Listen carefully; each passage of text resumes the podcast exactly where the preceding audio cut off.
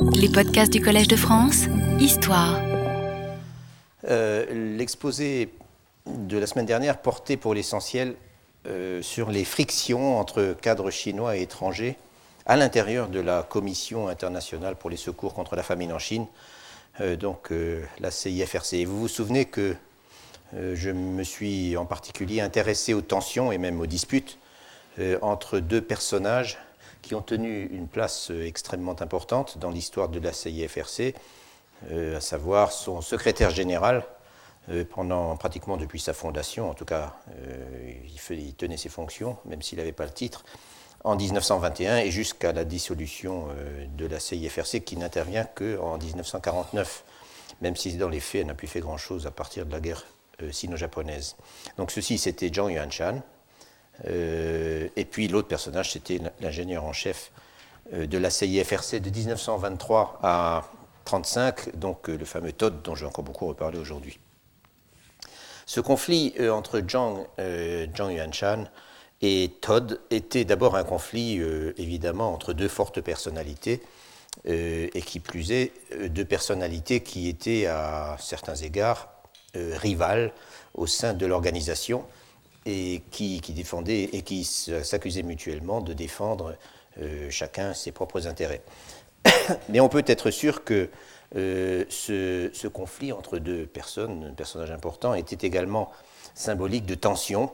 euh, ou au mieux d'incompréhension entre les personnels chinois et non chinois de la CIFRC en général. Et ces tensions, on soupçonne qu'elles n'étaient pas si rares que cela, euh, que ce soit d'ailleurs au niveau le plus haut, au sein du comité exécutif de la commission, ou alors dans les bureaux du siège euh, à Pékin, euh, ou même, peut-être moins souvent, sur le terrain, à l'occasion des opérations diverses et assez nombreuses en fait que la commission était conduite à, à y organiser. Mais à quelques exceptions près, que j'ai signalé la dernière fois, les sources imprimées sont assez discrètes sur ces aspects. Et les études récentes sur la CIFRC, qui, sont toutes des études publiées en chinois, euh, ces études récentes ne s'y attardent guère en dehors de quelques, euh, de quelques généralités sur l'attitude trop souvent arrogante des Occidentaux, euh, même, les mieux intentionnés, et de quelques généralités sur ce que plusieurs auteurs appellent leur complexe de supériorité. En fait, dans ce que j'ai pu voir jusqu'ici, les deux seules personnes à faire assez clairement allusion à ces tensions, je veux dire en dehors des incidents qui ont pu les opposer l'un à l'autre personnellement, euh, ces deux, eh ben, ce sont justement Todd, euh, dans certaines de ses correspondances, que nous connaissons grâce à ses archives, et de l'autre côté, Zhang Yuanshan, euh, dans un texte écrit euh, en 1960, donc, dont j'avais parlé il y a huit jours. Certes, euh, Todd et Zhang Yuanshan étaient des gens importants, très en vue dans le monde de la philanthropie et de l'édification économique euh, dans la Chine des années 20 et 30, euh, et qui l'un comme l'autre pouvaient se prévaloir de réalisations remarquables. En outre, ils étaient, et je crois qu'on peut le dire, mais le problème c'est qu'ils étaient également, et je crois qu'on peut le dire sans caricaturer, l'un très américain et l'autre très chinois. Mais Todd et Zhang ne, se, ne résument pas à eux seuls tout le problème des relations entre Chinois et étrangers dans le cadre qui nous occupe. Euh, et par rapport au problème qui nous concerne en ce moment, c'est-à-dire, disons, euh, l'aide au développement. Ils sont loin de tout résumer, et pourtant, il me semble qu'il n'était pas inutile que je m'attarde un moment sur eux, euh, comme je l'ai fait il y a huit jours, et notamment que je m'attarde un peu sur le caractère, euh, disons, un peu spécial de Todd, euh, sur les problèmes que soulevait de toute évidence son attitude impérieuse et son impatience, euh, surtout par rapport à un collègue aussi soucieux d'être respecté comme chinois que l'était Zhang Yuanshan, lequel est certainement l'homme qui a exercé la plus grande influence sur le fonctionnement de la CIFRC année après année. Il n'était pas inutile d'évoquer tout cela parce que l'attitude de Todd ne faisait que refléter, le refléter mais en la grossissant, euh, une façon de se comporter en Chine, je dirais presque une façon d'être en Chine, euh, qui était extrêmement répandue chez ses compatriotes et en général chez un grand nombre d'Occidentaux travaillant en Chine, même euh, parmi ceux qui se montraient les plus sincères et les plus dévoués dans leurs efforts pour aider le pays à se sortir de ses difficultés et pour l'aider à se moderniser. Encore une fois, au-delà de ces deux personnages, donc Zhang et Todd, et de leurs idiosyncrasies, et en fait, au-delà de la CIFRC, euh, ce sont deux styles euh, de vision auxquels nous sommes confrontés, euh, de sensibilité aussi. et ces styles et ces sensibilités avaient du mal à cohabiter et même à se comprendre. C'est donc cela que je voudrais développer un peu aujourd'hui.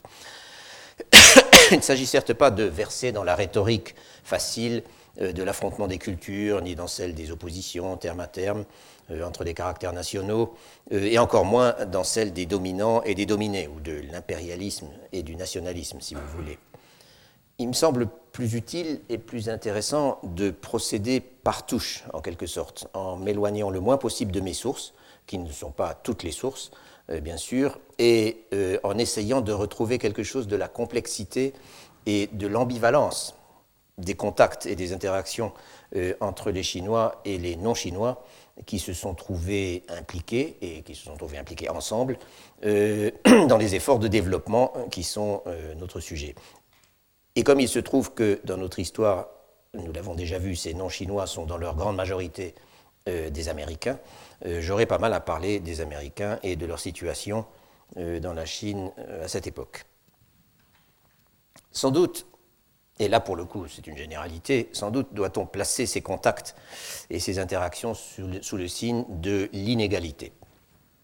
Non pas nécessairement l'inégalité entre les individus, et je ne pense pas, pour citer deux de mes principaux personnages, je ne pense pas que Todd considérait d'une quelconque façon que Li Jie euh, n'était pas son égal, euh, non pas donc entre les individus, mais certainement une inégalité sous-jacente, en quelque sorte, a priori, euh, entre les nations entre la Chine, qui recevait l'aide, et les puissances étrangères, ou certaines d'entre elles, qui la dispensaient. Et ceci vaut particulièrement pour l'Amérique, qui était incontestablement la plus généreuse. Dans son ouvrage classique euh, intitulé The United States in China, donc les États-Unis et la Chine, qui a été maintes fois réédité et révisé depuis sa première parution en 1948, le célèbre historien John Fairbank euh, fait cette remarque qui, je crois, euh, résume assez bien le problème. Et je cite Dans les relations sino-américaines, jusqu'en 1949, la Chine était toujours le partenaire qui se trouvait en position de faiblesse, celui qui avait des difficultés, celui qui bénéficiait de notre aide et de notre philanthropie. L'Amérique était toujours le partenaire en position de supériorité, qui n'avait pas ces difficultés, euh, qui était capable de venir en aide. Ce n'était pas une relation égale, et sans aucun doute, c'est pour cela que nous y trouvions, nous les Américains, y trouvions de l'agrément. Or, fin de citation, or cette bonne conscience américaine, ce sens de la mission, se traduisait facilement en arrogance ou au mieux en condescendance, euh, même chez les plus sincèrement et les plus activement engagés. Et cela ne pouvait que heurter le nationalisme intense des Chinois, S'agit-il des, plus cosmopolites des,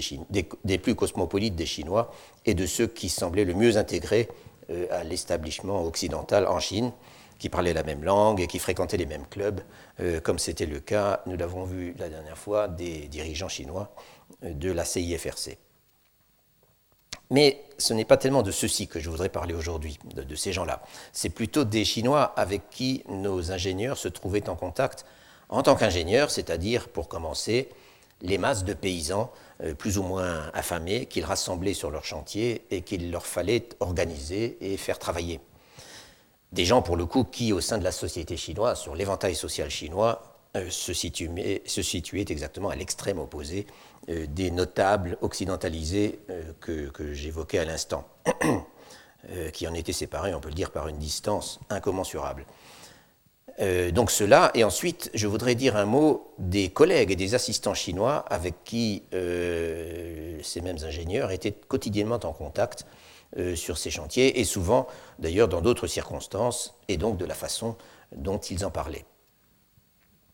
À ma connaissance, et même s'il n'est pas le seul, personne ne s'est exprimé de façon aussi concrète et détaillée que, encore une fois, Todd, et en outre avec un certain talent, euh, sur le fonctionnement des grands chantiers de travaux publics euh, en Chine et sur la façon dont s'y passait la vie. En fait, à de rarissimes exceptions près, on ne trouve pour ainsi dire rien là-dessus en langue chinoise. pas de témoignages chinoises. Et c'est évidemment tout à fait regrettable. Mais c'est ainsi. Et en tout cas, Todd, que je vais avoir donc à citer assez souvent sur ces, sujets, euh, fait bien voir dans les articles, les correspondances ou les textes euh, inédits, euh, probablement des textes de conférences qu'on trouve dans ses archives, où il parle de ces choses, que en dehors des aspects, il fait bien voir qu'en dehors des aspects purement techniques du métier, du métier être ingénieur civil en Chine comportait une grande part de gestion financière et de négociation avec les bailleurs de fonds et avec les autorités locales. Et plus encore,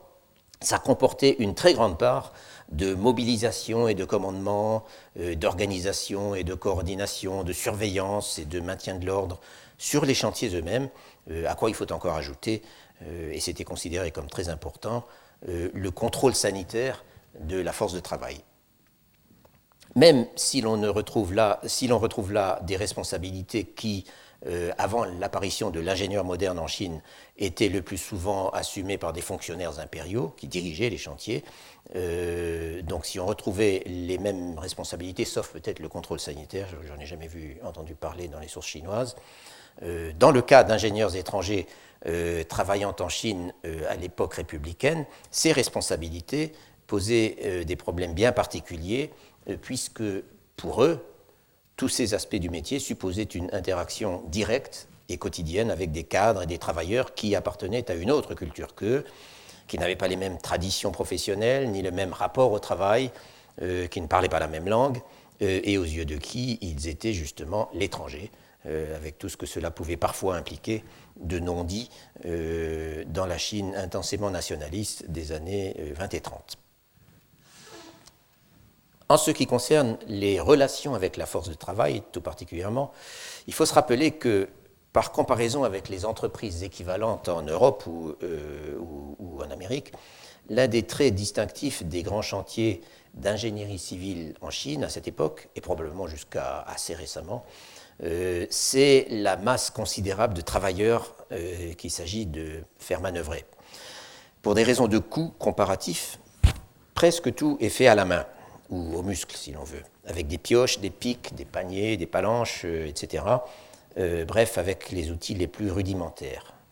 Euh, pas de pelleteuse ou de bulldozer, pas de bétonneuse, pas de grue, pas de monte-charge, de pompe à moteur, pour ainsi dire pas de camion, et en dehors des outils à main, la seule façon d'attaquer le terrain quand il résiste, c'est l'explosif. Pour donner l'exemple du chantier du canal Tinghui, donc euh, notre canal euh, euh, au Shanxi, de Weibei,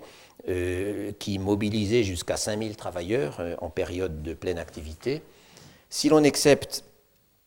les camions qui ont dû amener des matériaux sur le site depuis des locations éloignées, principalement des, des sacs de ciment, la seule opération pour laquelle a été requise une forme d'énergie autre que humaine, ou animal a été le percement de 400 mètres de tunnel en pleine roche, euh, lequel a été accompli à l'aide de marteaux-piqueurs alimentés par un gros compresseur euh, qu'il avait fallu d'ailleurs importer directement d'Amérique et transporter jusqu'au site sur des camions. Pour tout le reste, le coût de la main-d'œuvre est tellement bas, surtout lorsque les travailleurs sont payés en rations calculées euh, d'après le minimum vital, comme c'était le cas euh, sur les chantiers qui fonctionnaient suivant le principe des secours en échange de travail, donc des rations qui typiquement permettaient à une famille euh, de taille normale euh, de, survivre une, journée, pour un salaire d'une journée. Le coût est si bas donc que des opérations qui en Occident reviendraient beaucoup moins chères si elles étaient mécanisées sont en Chine toujours faites à la main. Et comme le dit quelque part Todd, je cite, Partout les hommes prennent la place des machines en Chine. Tant que le niveau de vie restera ce qu'il est et que nos équipements et nos carburants seront aussi chers qu'ils le sont, le muscle de l'homme l'emportera en Chine.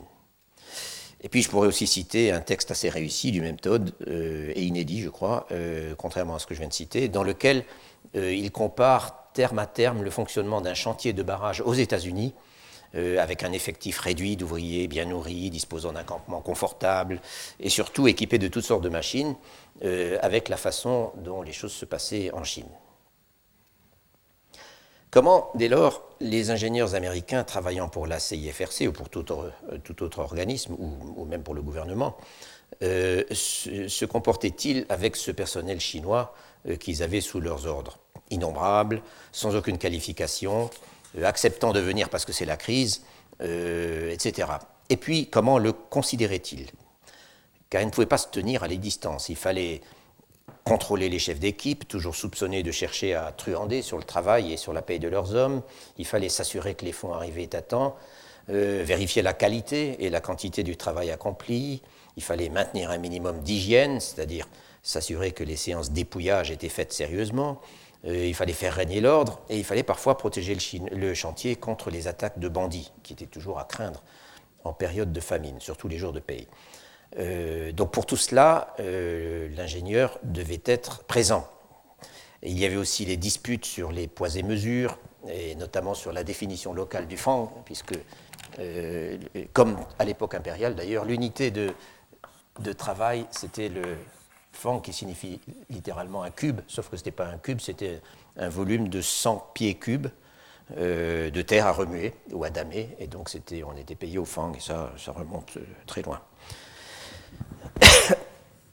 Donc il y avait des, comme le pied était un peu différent suivant les régions, euh, il y avait toujours des, discussions sur le, juste paiement.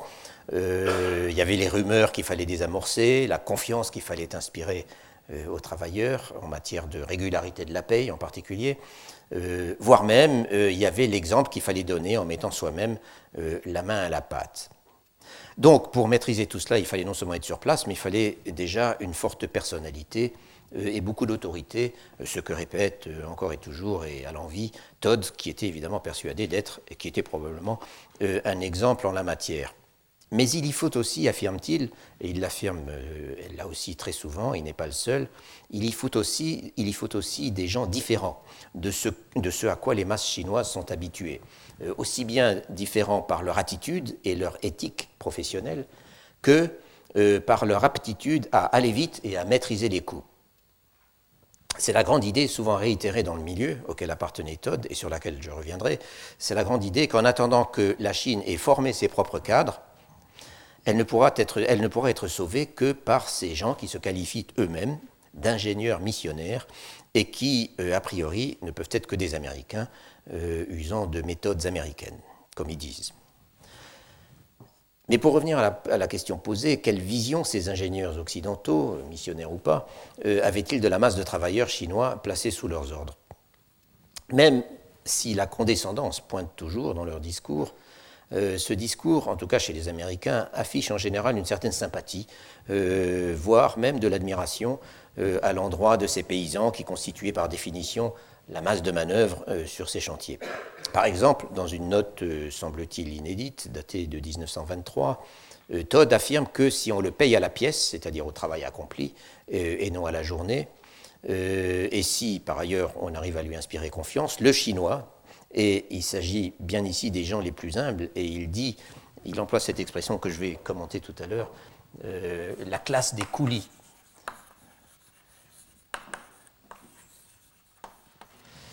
Donc euh, le chinois, le coulis, si vous voulez, enfin même sans aucun doute, c'est encore une fois un mot qui,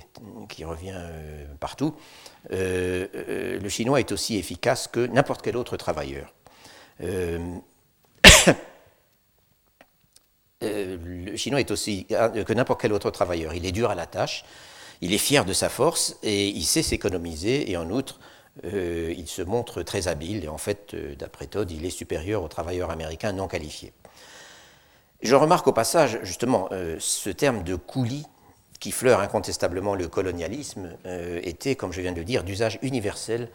chez les Occidentaux responsables de chantier lorsqu'ils parlaient des travailleurs chinois qu'ils avaient sous, leurs ordres, c'est-à-dire des paysans qui n'avaient que leur force à vendre.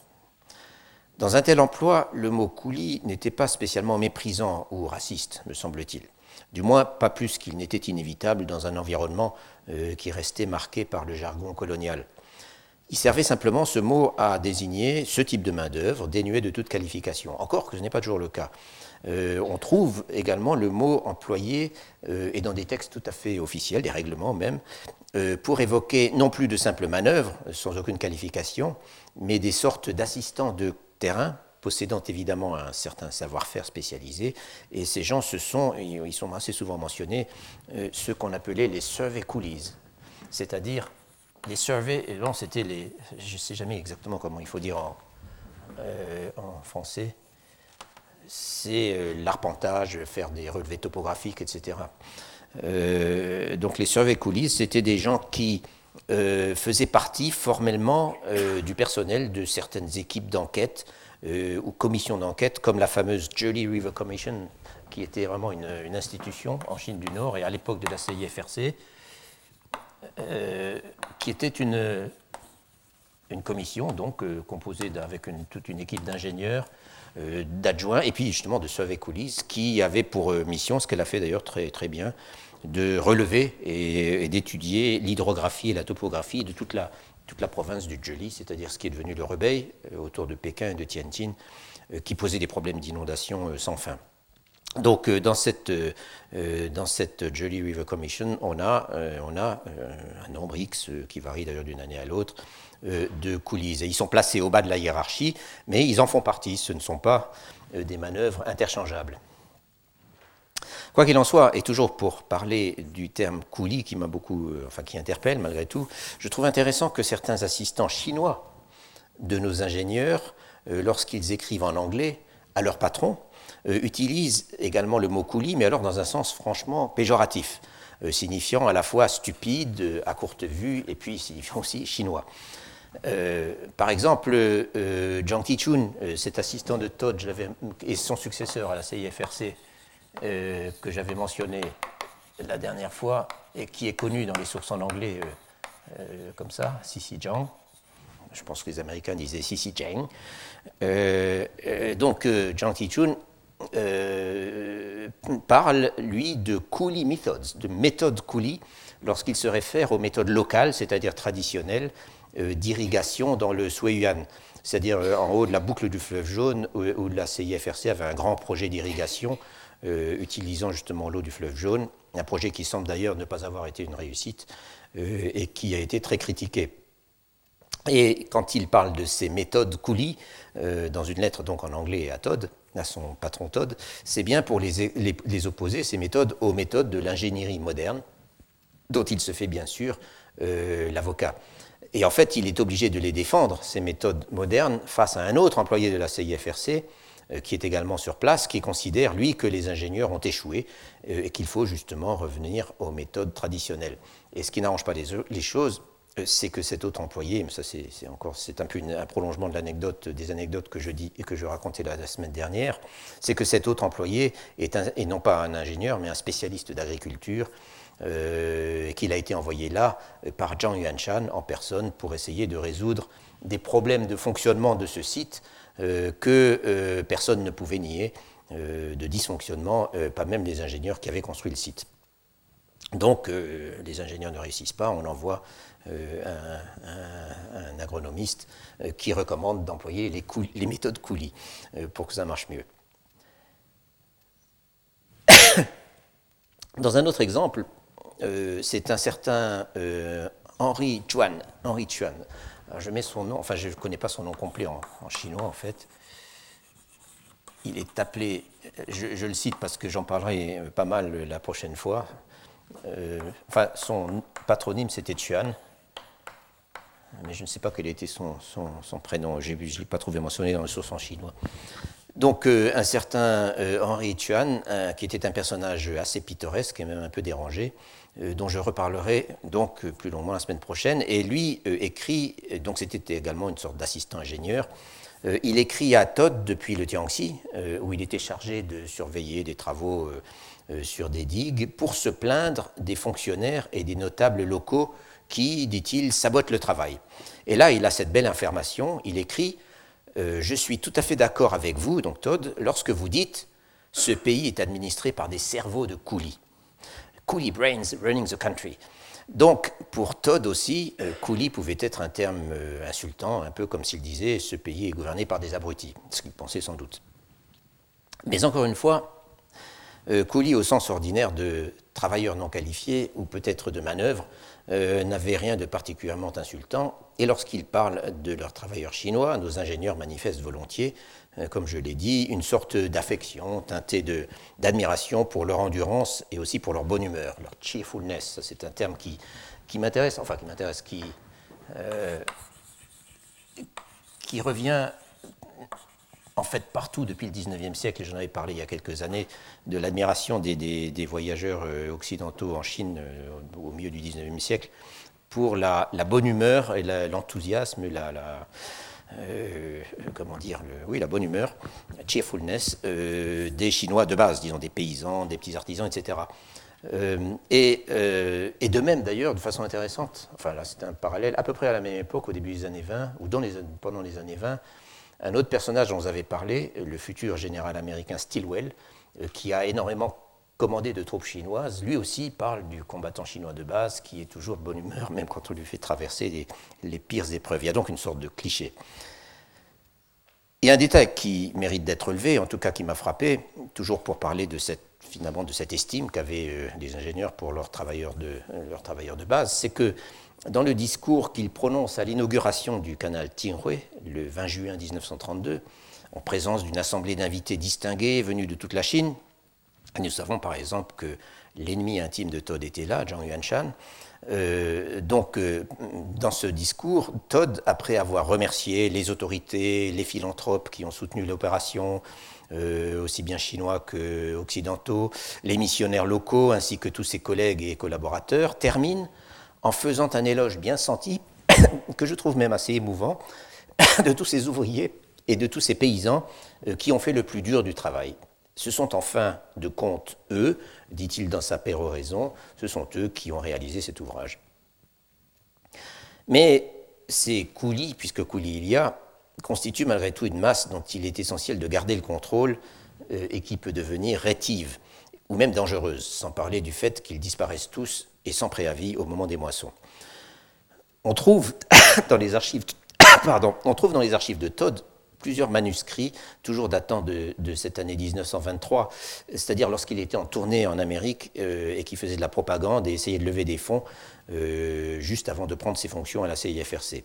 Donc, plusieurs manuscrits, euh, dans plusieurs manuscrits, il décrit en détail le fonctionnement des chantiers dont il a eu à s'occuper au Shandong, euh, et où il parle, donc pour la Croix-Rouge américaine en 1921, où il parle des coulis avec une sorte de sympathie condescendante, là encore, euh, comme de gens braves mais simples, mais pas nécessairement dévoués. Ce sont, en d'autres termes, des gens qu'il faut savoir impressionner, qu'il faut savoir manipuler et discipliner, euh, sans quoi l'on risque vite euh, de se laisser déborder ou exploiter par eux. Et puis, une des, caractéristiques du métier d'ingénieur euh, sur ce genre de chantier, c'est qu'il fallait être aussi, avoir son fusil à portée de la main. Parlant de la perception que les étrangers avaient de leurs travailleurs, il n'est en fait pas impossible que les Américains aient éprouvé moins de préjugés manifesté moins de morgue peut-être à leur endroit que les Anglais, par exemple. Todd remarque dans une nécrologie euh, de son ancien collègue Eliassen, qui, était décédé en 1960, euh, remarque que ce dernier avait peut-être été influencé, de ce point de vue, par les collègues britanniques euh, avec lesquels il avait travaillé au début de sa carrière en Chine. Ce qui expliquerait, dit Todd, une tendance à être, comme il dit, plutôt sévère avec la classe des coulis. Et le même Eliassen, dans une lettre où il se plaint de ce que les Chinois euh, chargés de surveiller les vannes à l'entrée du nouveau canal se sont laissés surprendre par une crue très brutale en août 1933 euh, une crue qui a causé des dégâts parce que les vannes n'avaient pas été fermées à temps, euh, ajoute, mais bien sûr, si on laisse ça à des coulis, qu'est-ce qu'on peut attendre? Quoi qu'il en soit de toutes ces considérations, il est de toute façon difficile et probablement un peu illusoire de vouloir généraliser à partir d'impressions, de remarques ou d'anecdotes glanées ça et là comme tout ce que je viens de mentionner, et qu'on pourrait accumuler en fait euh, à l'infini. Je dirais peut-être que les Occidentaux euh, auxquels je m'intéresse en ce moment, euh, c'est-à-dire les ingénieurs qui travaillent dans l'intérieur du pays, les, militants des organismes philanthropiques, etc., des gens dont l'ouverture, le dévouement au progrès de la Chine est presque toujours la profonde sympathie euh, ou empathie pour le pays qui ne peuvent certainement pas être mis en question, ces gens restent malgré tout occidentaux, euh, au sens où lorsqu'ils rencontrent une difficulté ou une résistance, ou une, incompréhension, ou simplement une manière de faire, ou un habitus qui ne correspondent pas à ce qu'ils attendent, qui les désarçonne ou qui les choque. Dès lors, ils tentent à traduire leur impatience ou leur inconfort en clichés. Il y a, je dirais peut-être, comme une sorte de pesanteur qui les ramène vers les façons de parler et vers les préjugés les plus répandus dans la bonne société euh, des expatriés, ou la mauvaise société d'ailleurs, des expatriés de Shanghai ou d'ailleurs. Les Chinois ont une magnifique civilisation et ils sont très intelligents, au moins leurs élites, mais ils sont sournois, euh, paresseux, intéressés, pas rationnels, etc. Et de toute façon, ils ne nous aiment pas.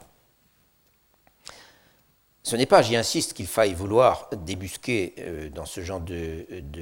discours qui revient très facilement, encore une fois, qu'il s'agisse, euh, qu'il faille vouloir débusquer le colonialisme euh, et le racisme à tout prix et partout, comme il est de bon ton de le faire chez certains auteurs récents et américains justement. C'est plutôt qu'il faut admettre une distance persistante et surtout, et de façon, je crois, quasi universelle, un sentiment de supériorité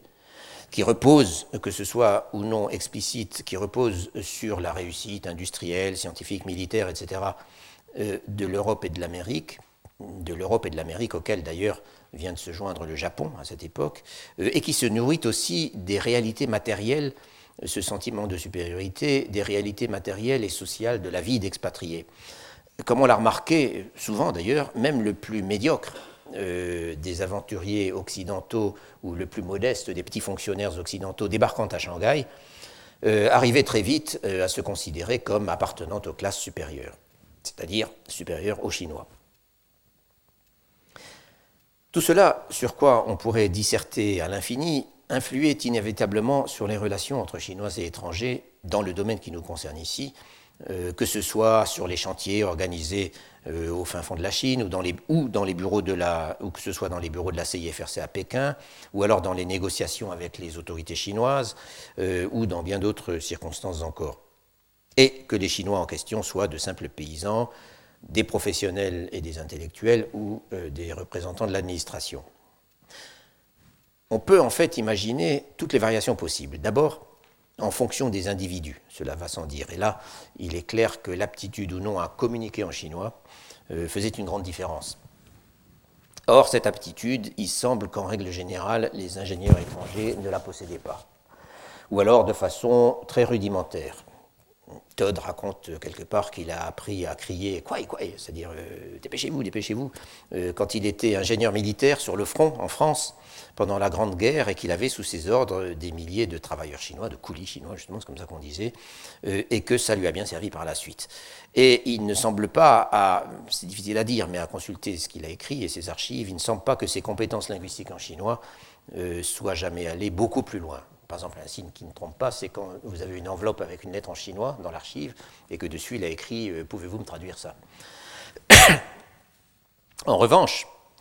euh, il est certain que les missionnaires, surtout ceux de l'intérieur, qui ont beaucoup assisté la CIFRC dans ses entreprises de travaux publics, et avant elle la Croix-Rouge américaine, il est certain que les missionnaires avaient un contact beaucoup plus direct euh, et sans doute moins problématique avec leurs interlocuteurs chinois.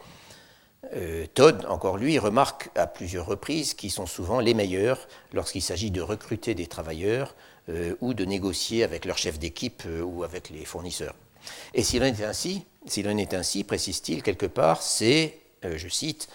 et ça va de soi en effet, en raison de leur relation aux gens ordinaires et de leur connaissance de la langue. En fait, dans ses travaux routiers au Shandong en 1921, Todd n'hésitait pas à désigner les missionnaires qui avaient le sens du commandement comme ingénieurs de district, c'est-à-dire qu'il leur donnait vraiment le commandement d'un secteur entier euh, parce qu'ils pouvaient euh, parler chinois. Cela dit, la qualité des rapports entre étrangers et chinois n'était pas seulement une question d'individu, de formation ou de métier. Euh, l'origine nationale, le pays qu'on représentait, qu'on le veuille ou non, était également susceptible, je crois, de jouer un rôle. Je laisse ici de côté le cas très spécial des Japonais, euh, qui ne nous concerne pas ici et qui avaient avec la Chine une relation extrêmement complexe. Mais je vous rappelle la remarque mentionnée tout à l'heure concernant Eliassen, qui était norvégien et qui avait appris le métier d'ingénieur en Amérique, mais qui avait peut-être hérité des Anglais avec qui il avait commencé de travailler en Chine une certaine dureté dans son comportement avec ces fameux coulis. C'est Todd qui fait cette remarque, et pour qu'il le dise dans une notice nécrologique, par ailleurs totalement élogieuse et admirative et affectueuse, il faut croire que ça l'a frappé. Et il oppose implicitement, dans ce, passage de ce même texte, il,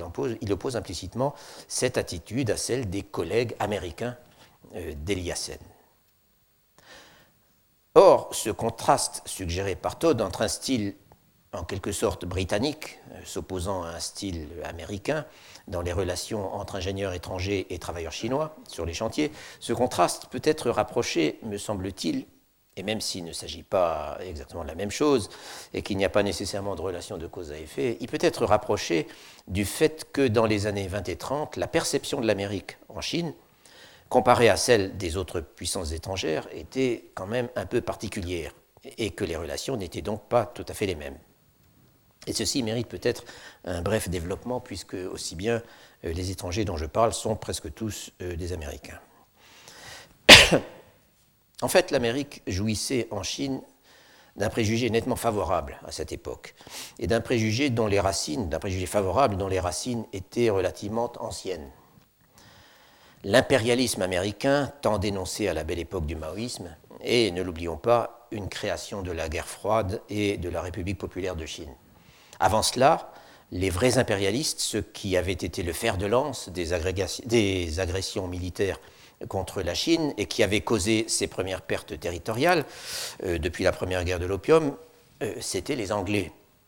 Et lorsque la Chine se trouvait secouée par une de ces vagues d'agitation nationaliste et anti-étrangère, anti-impérialiste, caractéristique de la période, comme celle notoire, la plus importante sans doute, qui a fait suite à l'incident de Shanghai en 1925, c'était encore l'impérialisme britannique qui se trouvait en première ligne. Les Américains, au contraire, euh, tout en insistant pour bénéficier, pour bénéficier, de tous les avantages des traités, euh, au nom de la clause de la nation la plus favorisée, euh, les Américains, et tout en se joignant avec enthousiasme à l'invasion économique de la Chine, les Américains n'avaient participé à aucune action militaire, du moins pas avant l'expédition contre les boxeurs en 1900. ils avaient toujours prétendu à la neutralité. et en parole, sinon en action, ils s'étaient fait les champions de ce qu'ils appelaient la politique euh, de la porte ouverte, c'est-à-dire euh, une politique excluant toute, euh, toute annexion territoriale ou coloniale. Il existait par ailleurs en Amérique même un fort courant de sympathie à l'égard de la Chine, de la Chine comme victime des impérialismes justement, sans parler d'un bel optimisme de la part de beaucoup sur la capacité des Chinois à se laisser guider sur le chemin euh, de la modernité de la civilisation. Les missions protestantes de Chine en particulier, qui étaient euh, en grande majorité américaines, mais pas exclusivement, mais en grande majorité, euh, et qui étaient nombreuses et extrêmement actives, les missions s'employaient à, propager en Amérique l'image positive euh, d'une Chine, terre promise de la démocratie et du christianisme en Extrême-Orient. Et ce sont aussi, bien sûr, les missions qui se trouvent à l'origine, comme je l'ai euh, exposé plusieurs fois, à l'origine de la grande tradition américaine d'intervention humanitaire en Chine. En Chine même, la révolution de 1911 avait été accueillie avec une certaine faveur par une bonne partie des Américains euh, qui y résidaient. Mais aux États-Unis, euh, le grand déclencheur, euh, c'est la capitulation du gouvernement Wilson devant les exigences japonaises, c'est-à-dire le transfert au Japon, et non pas à la Chine, des droits allemands sur le Shandong, après la défaite de l'Allemagne. ceci, bien sûr, au moment du traité de Versailles en 1919. L'événement avait provoqué une, très grande, une véritable commotion en Chine, c'est le mouvement du 4 mai 1919, tout le monde connaît ça, mais chez les Américains aussi, il avait provoqué une vague d'indignation dans l'opinion publique, euh, et il en était résulté, donc chez les Américains, ce que certains auteurs n'hésitent pas à appeler un sentiment de culpabilité euh, à l'égard de la Chine, puisque Wilson lui-même n'avait pas réussi à euh, faire respecter les principes dont il était le champion en principe. Et ceci contribue sans aucun doute à expliquer l'enthousiasme du public américain à répondre aux appels à contribution pour secourir les victimes de la grande famine de 1920 et 1921. Les organisations charitables américaines ont alors déversé sur la, Chine euh, des millions de dollars. Et plus, et plus généralement, ça explique sa promptitude à répondre aux sollicitations répétées des nombreuses euh, entreprises philanthropiques euh, dans lesquelles les missionnaires américains, euh, actifs pendant toute cette période, en tout cas à y répondre jusqu'à la Grande Dépression, où évidemment il y a eu d'autres problèmes, toutes ces entreprises philanthropiques dans lesquelles les missionnaires américains jouaient évidemment un rôle de premier plan. Et tout cela vaut bien sûr pour la CIFRC, euh, qui était d'abord, ne l'oublions pas, une entreprise sino-américaine. J'ai mentionné la dernière fois euh, cette organisation euh, localisée à New York qui s'appelait China Famine Relief USA, par laquelle Todd essayait de faire financer ses activités, et on lui a assez reproché justement de jouer de la sympathie de ses compatriotes envers les petits Chinois affamés pour essayer de renforcer son département d'ingénierie. Dans tous les cas, dans tous les cas, il ne fait aucun doute qu'aux yeux des Chinois, dans les années 20 et 30, l'Amérique était devenue leur partenaire étranger le plus influent et surtout euh, le plus généreux. Il y avait bien sûr euh, les proclamations du gouvernement américain en faveur de l'indépendance et de l'intégrité de la Chine, même si ces proclamations ne se traduisaient guère en actions concrètes et encore moins en actions militaires, euh, et qu'il en aurait fallu plus pour faire hésiter les Japonais. Mais euh, il y avait surtout les efforts, pourrait-on dire, du peuple américain à titre privé, euh, à travers toutes ces organisations philanthropiques, encore une fois, tous ces collèges et toutes ces universités euh, créées en Chine,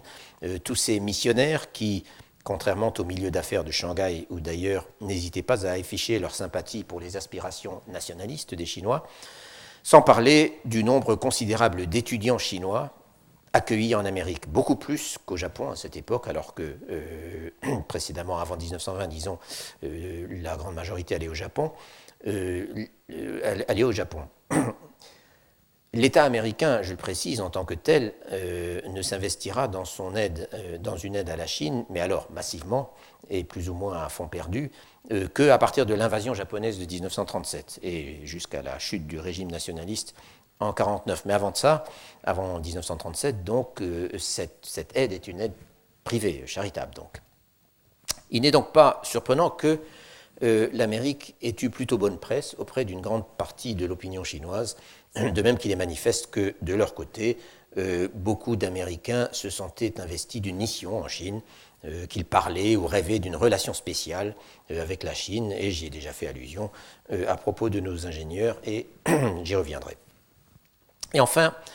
il est clair que tout cela avait des conséquences sur le terrain. Et je n'en donnerai ici qu'un seul témoignage, tout à fait isolé, anecdotique, euh, et qui vaut ce qu'il vaut, mais qui a l'avantage de concerner euh, la région qui nous occupe d'abord. L'auteur de ce témoignage, c'est un Anglais, un certain Hewlett Johnson, euh, auquel j'avais fait allusion rapidement il y a trois ans, qui était le doyen, c'était un, prêtre, enfin un prêtre anglican, c'était le doyen de la cathédrale de Canterbury. Et euh, euh, ce Johnson avait quelque chose de remarquable, c'est que pendant toute sa carrière d'ecclésiastique, il avait cherché à concilier le christianisme et le communisme. On l'appelait le doyen rouge. Et il est toujours resté un fervent partisan de l'URSS, à tel point qu'en 1951, il avait reçu le prix, le prix Staline pour la paix internationale. en tout cas, en 1932, il avait voyagé dans le nord-ouest de la Chine en compagnie de Todd, euh, pour qui euh, il avait une très grande admiration, qui était d'ailleurs réciproque, et il avait visité les chantiers de Todd, notamment de la CIFRC, notamment le système d'irrigation du Weibei euh, et la route Silan. Et dans un article paru dans le Times, très exactement le 27 juillet 1932, où il raconte tous ses voyages, Johnson fait la remarque suivante, après avoir noté euh, pour commenter en fait euh, ce qu'il a remarqué, à savoir l'agressivité des, constructeurs américains euh, pour vendre des voitures dans la région. Il n'y a que des voitures américaines, dit-il, alors que les voitures anglaises seraient mieux adaptées au terrain. Donc voilà ce qu'il dit, le nom de l'Amérique est connu partout. Donc on est vraiment au fin fond du, nord-ouest, est connu partout. Lorsque le major, le major Todd, on l'appelait le major Todd parce qu'il avait été major en, tant qu'ingénieur militaire, lorsque le major, le major Todd disait qu'il était américain, il était accueilli par des sourires. Quand je disais que j'étais anglais, c'était différent. Il n'y avait pas d'hostilité, mais le mot ne disait rien. J'attribue cela à trois choses, et je dois admettre que l'Amérique mérite tout l'honneur qui lui est fait en Chine. L'Amérique accomplit un remarquable travail philanthropique. Ses marchands font preuve d'entreprise et pénètrent le pays avec ardeur. Elle consacre son indemnité boxeur euh, en attribuant, à attribuer des bourses euh, aux étudiants chinois en Amérique. Et ils reviennent américanisés. Cette fameuse dette boxeur, donc c'était des indemnités euh, colossales qui avaient été exigées de la Chine après les incidents de 1900, a donc été remise par tous les pays à des dates différentes, mais par les États-Unis dès 1908 en partie et le reste en 1924. Et les sommes qui étaient ainsi euh, restituées à la Chine ou dont le remboursement lui était dont était dispensé du remboursement étaient affectées donc à des entreprises éducatives euh, ou alors à la construction d'infrastructures. En tout cas, ce que je remarque surtout dans cette euh, citation que je viens de lire, c'est que, à en croire du moins ce doyen Johnson, les habitants de ces provinces lointaines et isolées, que sont le Shanxi et le Gansu, n'ont jamais entendu parler de l'Angleterre, mais qu'ils manifestent leur sympathie euh, quand on leur parle de l'Amérique. Je disais que je procéderais euh, par touche dans ces considérations que je vous livre aujourd'hui sur les relations entre Chinois et étrangers dans les entreprises qui nous concernent, ou si vous voulez de façon impressionniste et certainement très lacunaire. Et en effet, ce que je viens euh, de rapporter ici n'est rien d'autre qu'une touche, un détail. Mais toutes ces remarques que j'ai faites jusqu'ici, assez impressionnistes encore une fois, viennent à l'appui d'un thème central, incontestablement, euh, auquel j'ai déjà fait allusion, qui est celui de la mission, et c'est bien le mot qu'ils emploient, euh, par analogie avec les missionnaires partis pour convertir la Chine, de la mission que s'attribuent en Chine des gens comme Todd, et il est loin d'être le seul. Et cette mission, il est clair à leurs yeux euh, qu'ils sont les mieux placés pour la remplir, à la fois comme ingénieurs et comme américains. De quoi s'agit-il? Il s'agit eh d'équiper, premièrement, d'équiper la Chine pour la sortir du sous-développement et deuxièmement, euh, de former une élite de cadres et de techniciens euh, chinois, non seulement compétents, mais encore nourris aux valeurs typiquement américaines que sont le dévouement, l'intégrité, l'esprit d'équipe, etc. Et ce sont ces Chinois imbus de valeurs américaines et de savoir-faire américain qui, en fin de compte, sauveront la Chine. Or, de ce point de vue, nos ingénieurs missionnaires ont tendance à considérer qu'il y a encore beaucoup à faire. Je citais tout à l'heure un texte de 1923 dans lequel Todd évoquait avec une certaine affection les qualités de ses coulis sur les chantiers dont il avait eu à s'occuper avant d'entrer au service de la CIFRC, chantier qui avait fait sa réputation en Chine en fait. Mais le même texte est beaucoup moins aimable euh, en ce qui concerne les classes moyennes et l'élite fortunée en Chine. Et là encore, on retrouve des propos semblables chez beaucoup d'autres auteurs. Ils sont paresseux, jouisseurs, corrompus, truqueurs, ils n'ont aucune morale nationale, c'est-à-dire, je suppose, euh, qui veut dire aucun sens du bien public. Ils se méfient les uns des autres, il n'y a pas moyen de les faire coopérer à des grandes entreprises, euh, et ainsi de suite. Et c'est vraiment un problème de civilisation, car, aux yeux de Todd, car, comme il le dit, je cite, ils ne sont pas formés à être fiables et honnêtes. Ils sont esclaves de coutumes pernicieuses. Il ajoute, pour faire bonne mesure, que les gens du peuple en Chine se méfient d'eux et sont plus disposés à collaborer à des grands projets lorsque ceux-ci sont placés sous la direction d'étrangers honnêtes. Todd oppose volontiers la droiture et la loyauté, supposées caractériser les Américains,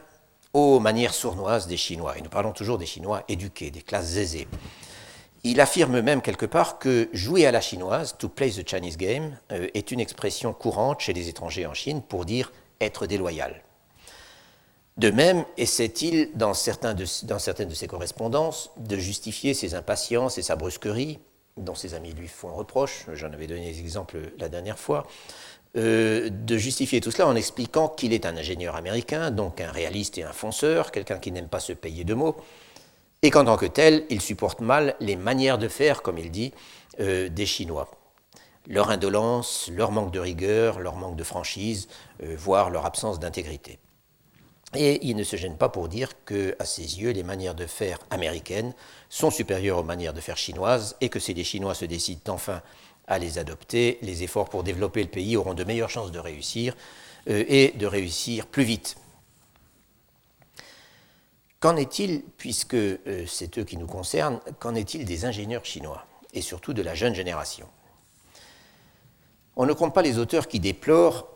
en dehors d'une minorité dont tout le monde reconnaît les mérites, qui déplorent la paresse de leurs collègues ou de leurs assistants chinois, des auteurs ingénieurs. En tout cas, leur peu d'attirance pour le travail manuel, qu'ils ont tendance à considérer comme euh, en dessous de leur dignité, ne serait-ce que lorsqu'il s'agit de transporter son propre matériel d'arpentage, par exemple, quand c'est tellement mieux d'avoir un coulis pour s'en occuper. Ou simplement leur euh, absence d'intérêt pour le travail pratique, euh, leur, si vous voulez, leur répugnance à mettre les mains dans le cambouis. Et puis, plus généralement, on se plaint de ce qu'ils préfèrent travailler au bureau plutôt que sur le terrain. Et c'est là un regret que j'ai trouvé exprimé par d'assez nombreux ingénieurs étrangers travaillant ou ayant travaillé en Chine, y compris d'ailleurs euh, au moins un exemple français. De façon intéressante, euh, d'ailleurs, il semble que euh, ce soit les jeunes ingénieurs chinois formés dans les meilleures universités étrangères qui manifestent le plus, une fois qu'ils sont retournés en Chine, cette inclination pour, ou ce goût pour les emplois de bureau bien rémunérés et pour les postes dans l'administration. D'où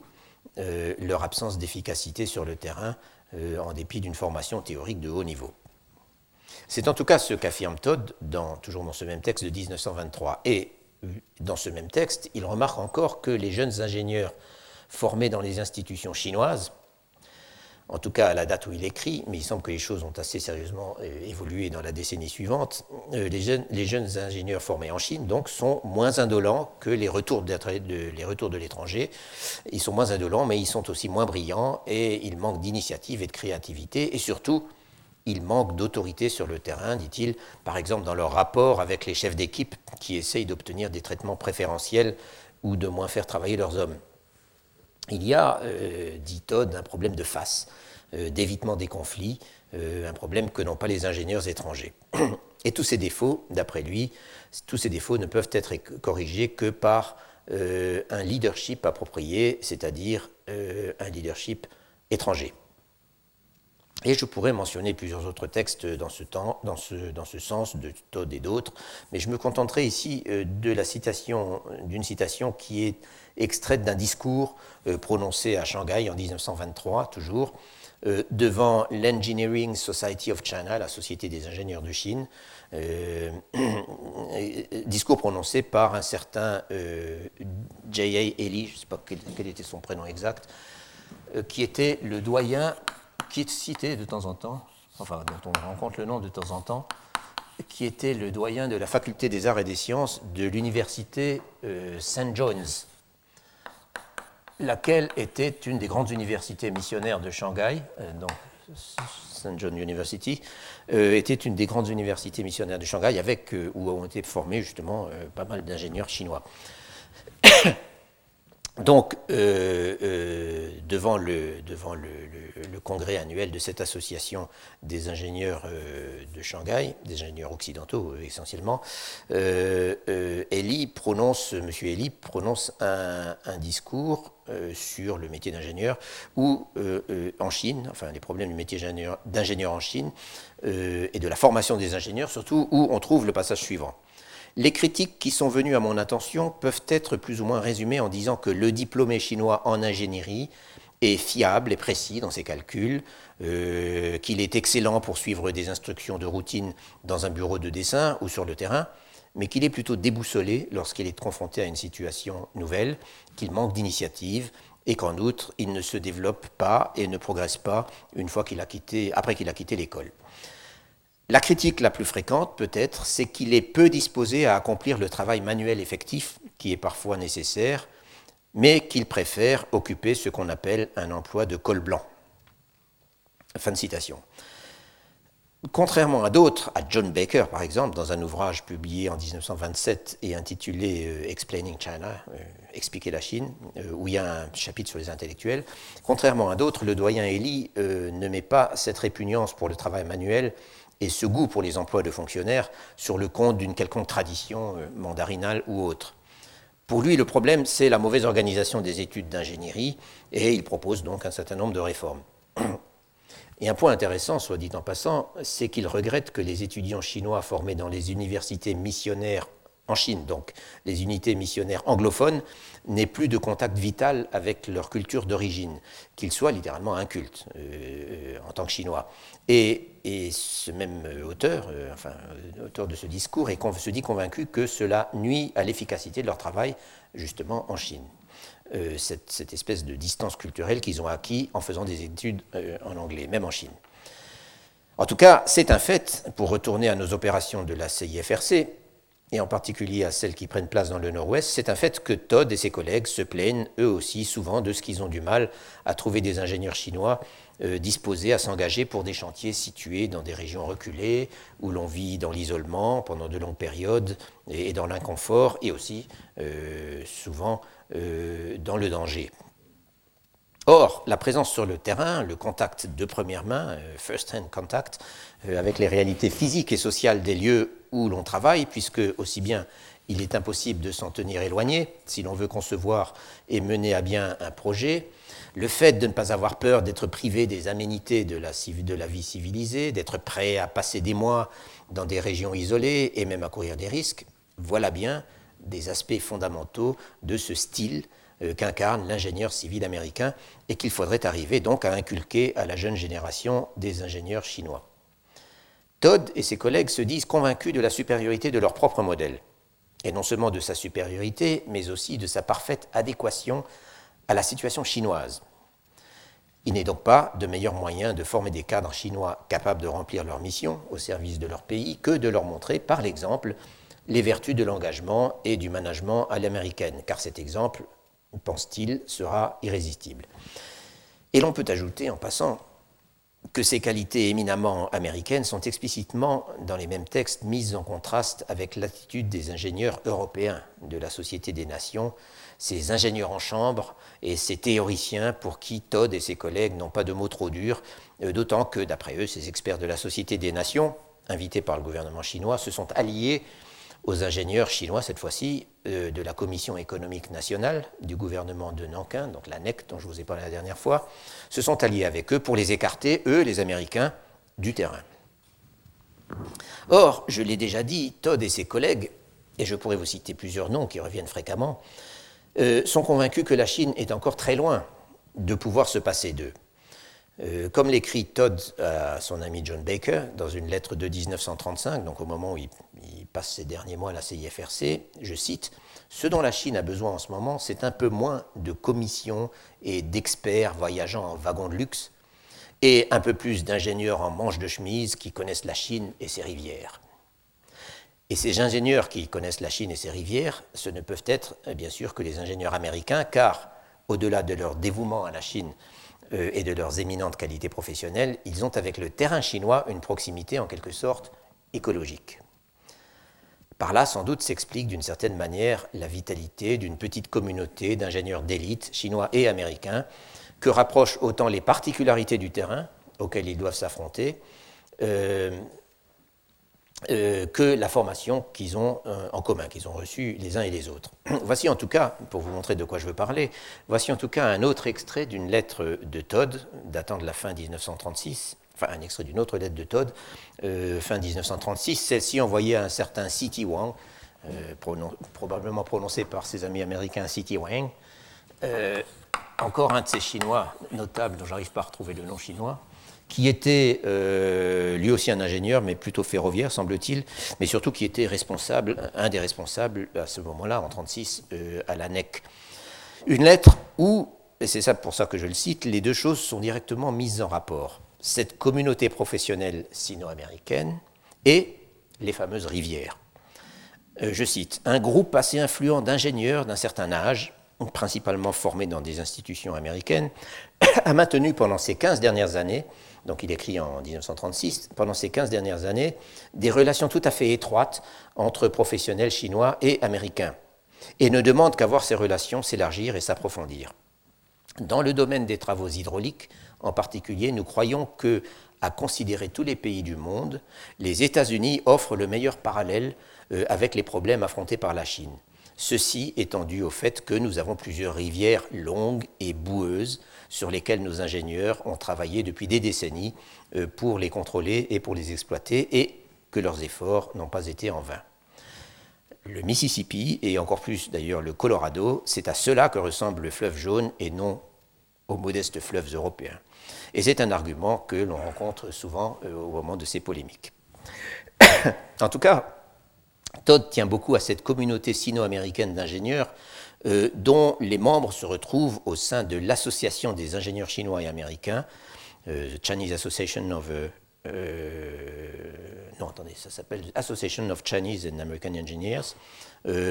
fondée en 1919 euh, et qui s'exprime à travers la revue publiée par la même association. Et j'avais dit un mot rapide, aussi bien de l'association que de sa revue, il y a trois ans. Et en fait, je pense leur consacrer un exposé en bonne et due forme au séminaire que nous aurons sur l'émergence du métier d'ingénieur en Chine au mois de juin. Et l'on peut certainement dire que au sein de cette petite élite professionnelle, dont beaucoup de noms sont par ailleurs bien connus, en tout cas pour quiconque s'intéresse à ces problèmes, euh, au sein de cette petite élite, les relations entre Chinois et étrangers ne sont aucunement placées sous le signe de la condescendance ou du sentiment de supériorité. Mais justement, il ne s'agit que de l'élite. Et la formation des jeunes ingénieurs chinois est tout le problème. Non tant d'ailleurs, dans la perspective qui est en ce moment la nôtre, non tant d'ailleurs leur formation technique, car dès le début de la période républicaine, il existe en Chine des écoles spécialisées et des universités de haut niveau, beaucoup d'entre elles euh, créées par des missionnaires, où l'on enseigne les sciences de l'ingénieur, la plupart du temps suivant les méthodes américaines, d'après le euh, discours du doyen de l'université St. John's auquel je faisais allusion tout à l'heure, la principale exception à cette universalité en Chine des méthodes américaines d'ingénierie euh, dans l'enseignement, c'est l'université de Hong Kong, où c'est bien sûr l'influence britannique qui domine et ces institutions ne font que se, que se multiplier. Donc, non pas tant cela, non pas tant la formation technique, que leur formation à l'éthique du métier, à ses valeurs professionnelles et à ses idéaux euh, qui font de l'ingénieur une sorte de héros et de guide euh, de la civilisation moderne, euh, comme le proclame avec beaucoup de grandiloquence tant de discours dans les réunions professionnelles et tant d'éditoriaux dans les revues spécialisées. Ce qu'il faut inculquer aux jeunes ingénieurs, et dont la Chine n'a jamais eu aussi besoin qu'en ce moment, c'est le sens de la mission, euh, le goût du sacrifice, l'esprit d'initiative et le désir de progresser, dont on dit qu'il manque cruellement justement, plutôt que le souci de la réussite sociale ou le goût du confort. Certes, nous l'avons vu, il y a des exceptions, et j'en cite encore une, euh, toujours dans ce discours prononcé euh, le jour de l'inauguration du canal Tinghui. Todd tient euh, à exprimer sa vive gratitude, non seulement envers tous les notables qui sont venus à cette inauguration, non seulement envers, comme nous l'avons vu, les travailleurs de base, mais également envers les jeunes ingénieurs chinois qui ont aidé et assisté les dirigeants du chantier. Et il dit, au total, ils auront été de bons élèves et des assistants loyaux. Mais il regrette simplement qu'il n'ait pas été possible d'en utiliser plus, étant donné la taille du chantier, ou peut-être étant donné le nombre de, volontaires, euh, il ne le précise pas, tant il est vrai qu'une telle école d'ingénierie pratique, c'est-à-dire l'école du terrain, est indispensable dans n'importe quel pays pour former les futurs leaders, les futurs euh, chefs de la profession. Voilà donc, et bon, d'une façon un peu dispersée, je l'admets, quelques indications et quelques réflexions sur les relations entre Chinois et étrangers euh, dans le monde des travaux publics euh, et de l'ingénierie dans les années 1920 notamment, euh, avant que le paysage ne change assez nettement sous l'effet des nouvelles politiques de l'État nationaliste et de la volonté d'indépendance qu'il prône au début des années 1930, d'indépendance par rapport à l'aide étrangère, en dehors de l'aide de la Société des Nations. La prochaine fois, j'évoquerai un autre aspect de ces relations, mais cette fois-ci euh, celle entre les organisateurs de travaux publics et les pouvoirs locaux, souvent réputés inefficaces ou corrompus, ou les deux. Et en particulier, j'examinerai la situation des représentants de la CIFRC au Shanxi, à cet égard, ce qui nous ramènera euh, géographiquement et aussi thématiquement euh, à notre sujet. Et nous verrons alors que, après avoir été apparemment plutôt cordial pendant la période du chantier du Tinghui, donc jusque, disons, à l'été 1932, euh, ces relations se sont quelque peu dégradées. Et nous verrons surtout que les incidents graves à l'origine de cette dégradation, et dont je parlerai donc la prochaine fois, euh, montrent à quel point les conditions de base du développement économique ont été lentes à s'instaurer dans cette région. Je vous remercie. Retrouvez tous les podcasts du Collège de France sur www.collège-de-france.fr.